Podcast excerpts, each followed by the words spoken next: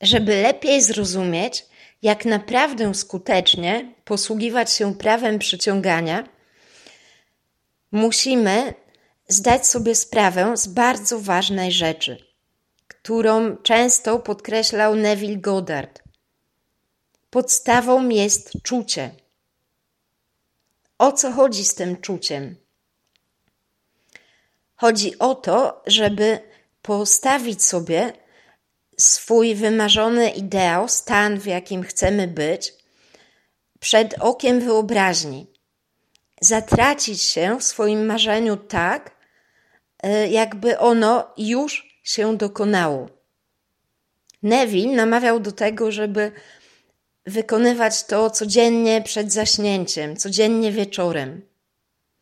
Wyobrażać sobie żądaną rzeczywistość, taką, której pragniemy dla siebie, tak, jakbyśmy już w niej byli.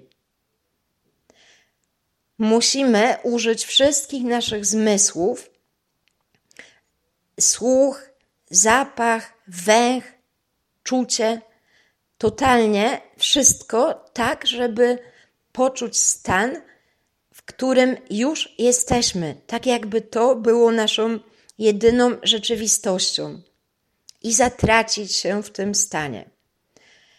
Powtarzać to codziennie wieczorem przed zaśnięciem, tak jakbyśmy w ogóle wyparli naszą rzeczywistość 3D. Nie jest w ogóle ważne, że nasza rzeczywistość, w której żyjemy na co dzień, jest zaprzeczeniem tego stanu. Trzeba to pominąć i oprzeć się na wierze. Podstawą jest również wiara.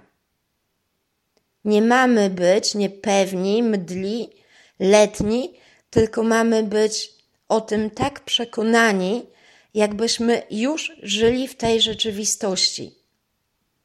Nie do nas należy zaprzątanie sobie głowy tym, że y, jest dużo przeszkód na drodze do osiągnięcia tego celu.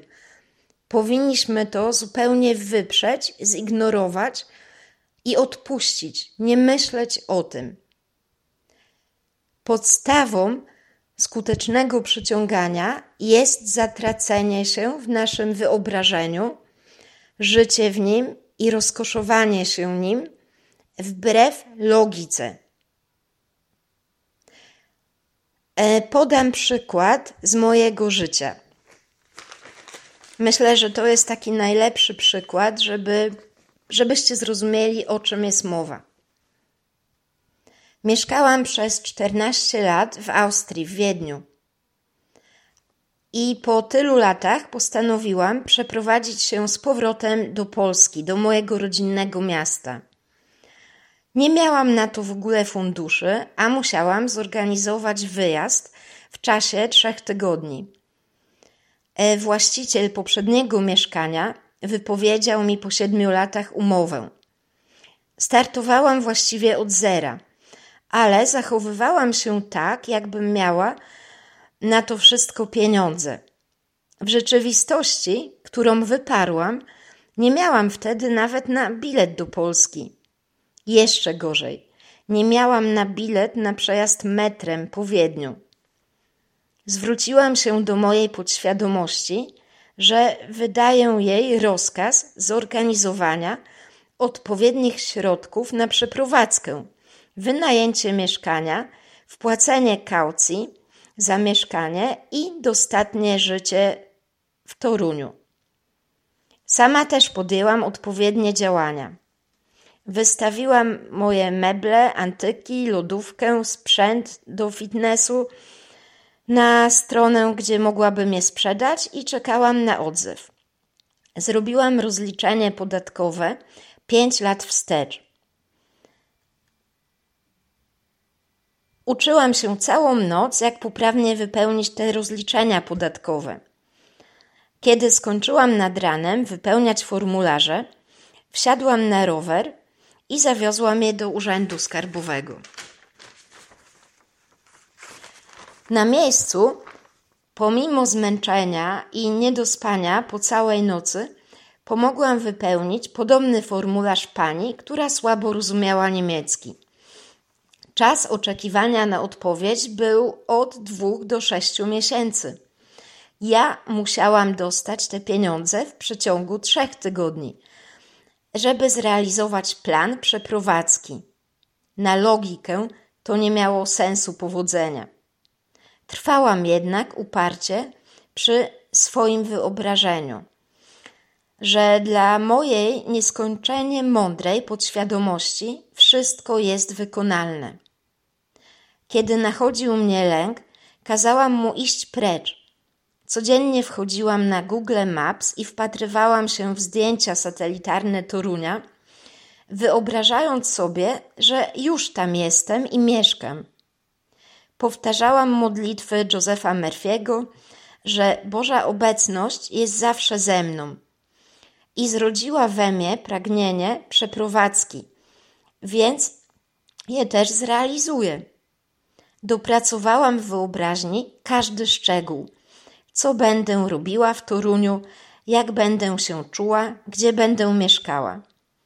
Wyobraziłam sobie też, jak podpisuję umowę wynajmu mieszkania. Zamieściłam ogłoszenie, że poszukuję mieszkania trzypokojowego z balkonem w konkretnej dzielnicy. W nocy przed snem wyobrażałam sobie, jak już tam mieszkam i jak wygląda to mieszkanie. Miało być podobne do mieszkania mojej babci. Odezwał się do mnie człowiek, który miał mieszkanie odpowiadające tym kryterium. Tylko sam był niezdecydowany, czy chce je wynająć. Wyprosiłam je, zapewniłam, że jestem na sto procent zdecydowana, że wpłacę na pewno kaucję. Obiecywałam mu to wszystko, mając nadal zero na koncie. Wiedziałam, że to dokładnie to mieszkanie, które wyobrażałam sobie, bo przysłał mi zdjęcia. Wszystko przypominało w nim mieszkanie mojej babci. Stary zegar z wahadłem na ścianie, komoda, meble, święte obrazki, haftowane obrusiki, a nawet wielkością było podobne. Właściciel zgodził się i obiecał, że nie umieści tego mieszkania na stronie wynajmu mieszkań, skoro ja już się zdecydowałam. Przez trzy tygodnie nie napływały mi żadne pieniądze, ani ze sprzedaży rzeczy, które wystawiłam na sprzedaż, ani za zwrot podatku z urzędu skarbowego. Kiedy na chwilę, w jeden dzień się poddałam, był to prawdziwy test wiary. Prosiłam moją podświadomość od podniesienia mnie na duchu, żebym znów miała wiarę. Następnego dnia dostałam na konto przelew, zwrot podatku za pięć lat wstecz. I jak z worka wysypali się kupcy na rzeczy, które wcześniej wystawiłam na sprzedaż. Wdzięczność i jeszcze raz wdzięczność. Wszechświat kieruje się swoimi niezmiennymi, odwiecznymi prawami, a wiara jest kluczem.